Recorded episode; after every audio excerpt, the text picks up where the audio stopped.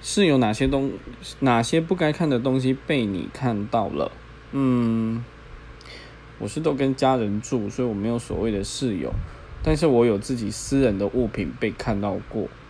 那包括就是我自己的一些呃手写稿，还有图册之类的，就是我可能是记录我跟我同学、跟我朋友的事情。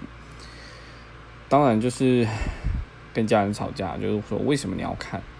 也许他们没有看啊，但是这是一个一个我的个性，我就是不喜欢别人动我私人领域的空间。所以在我年纪越大的时候，我家人也越不会到我的空间，就我的房间来这样子。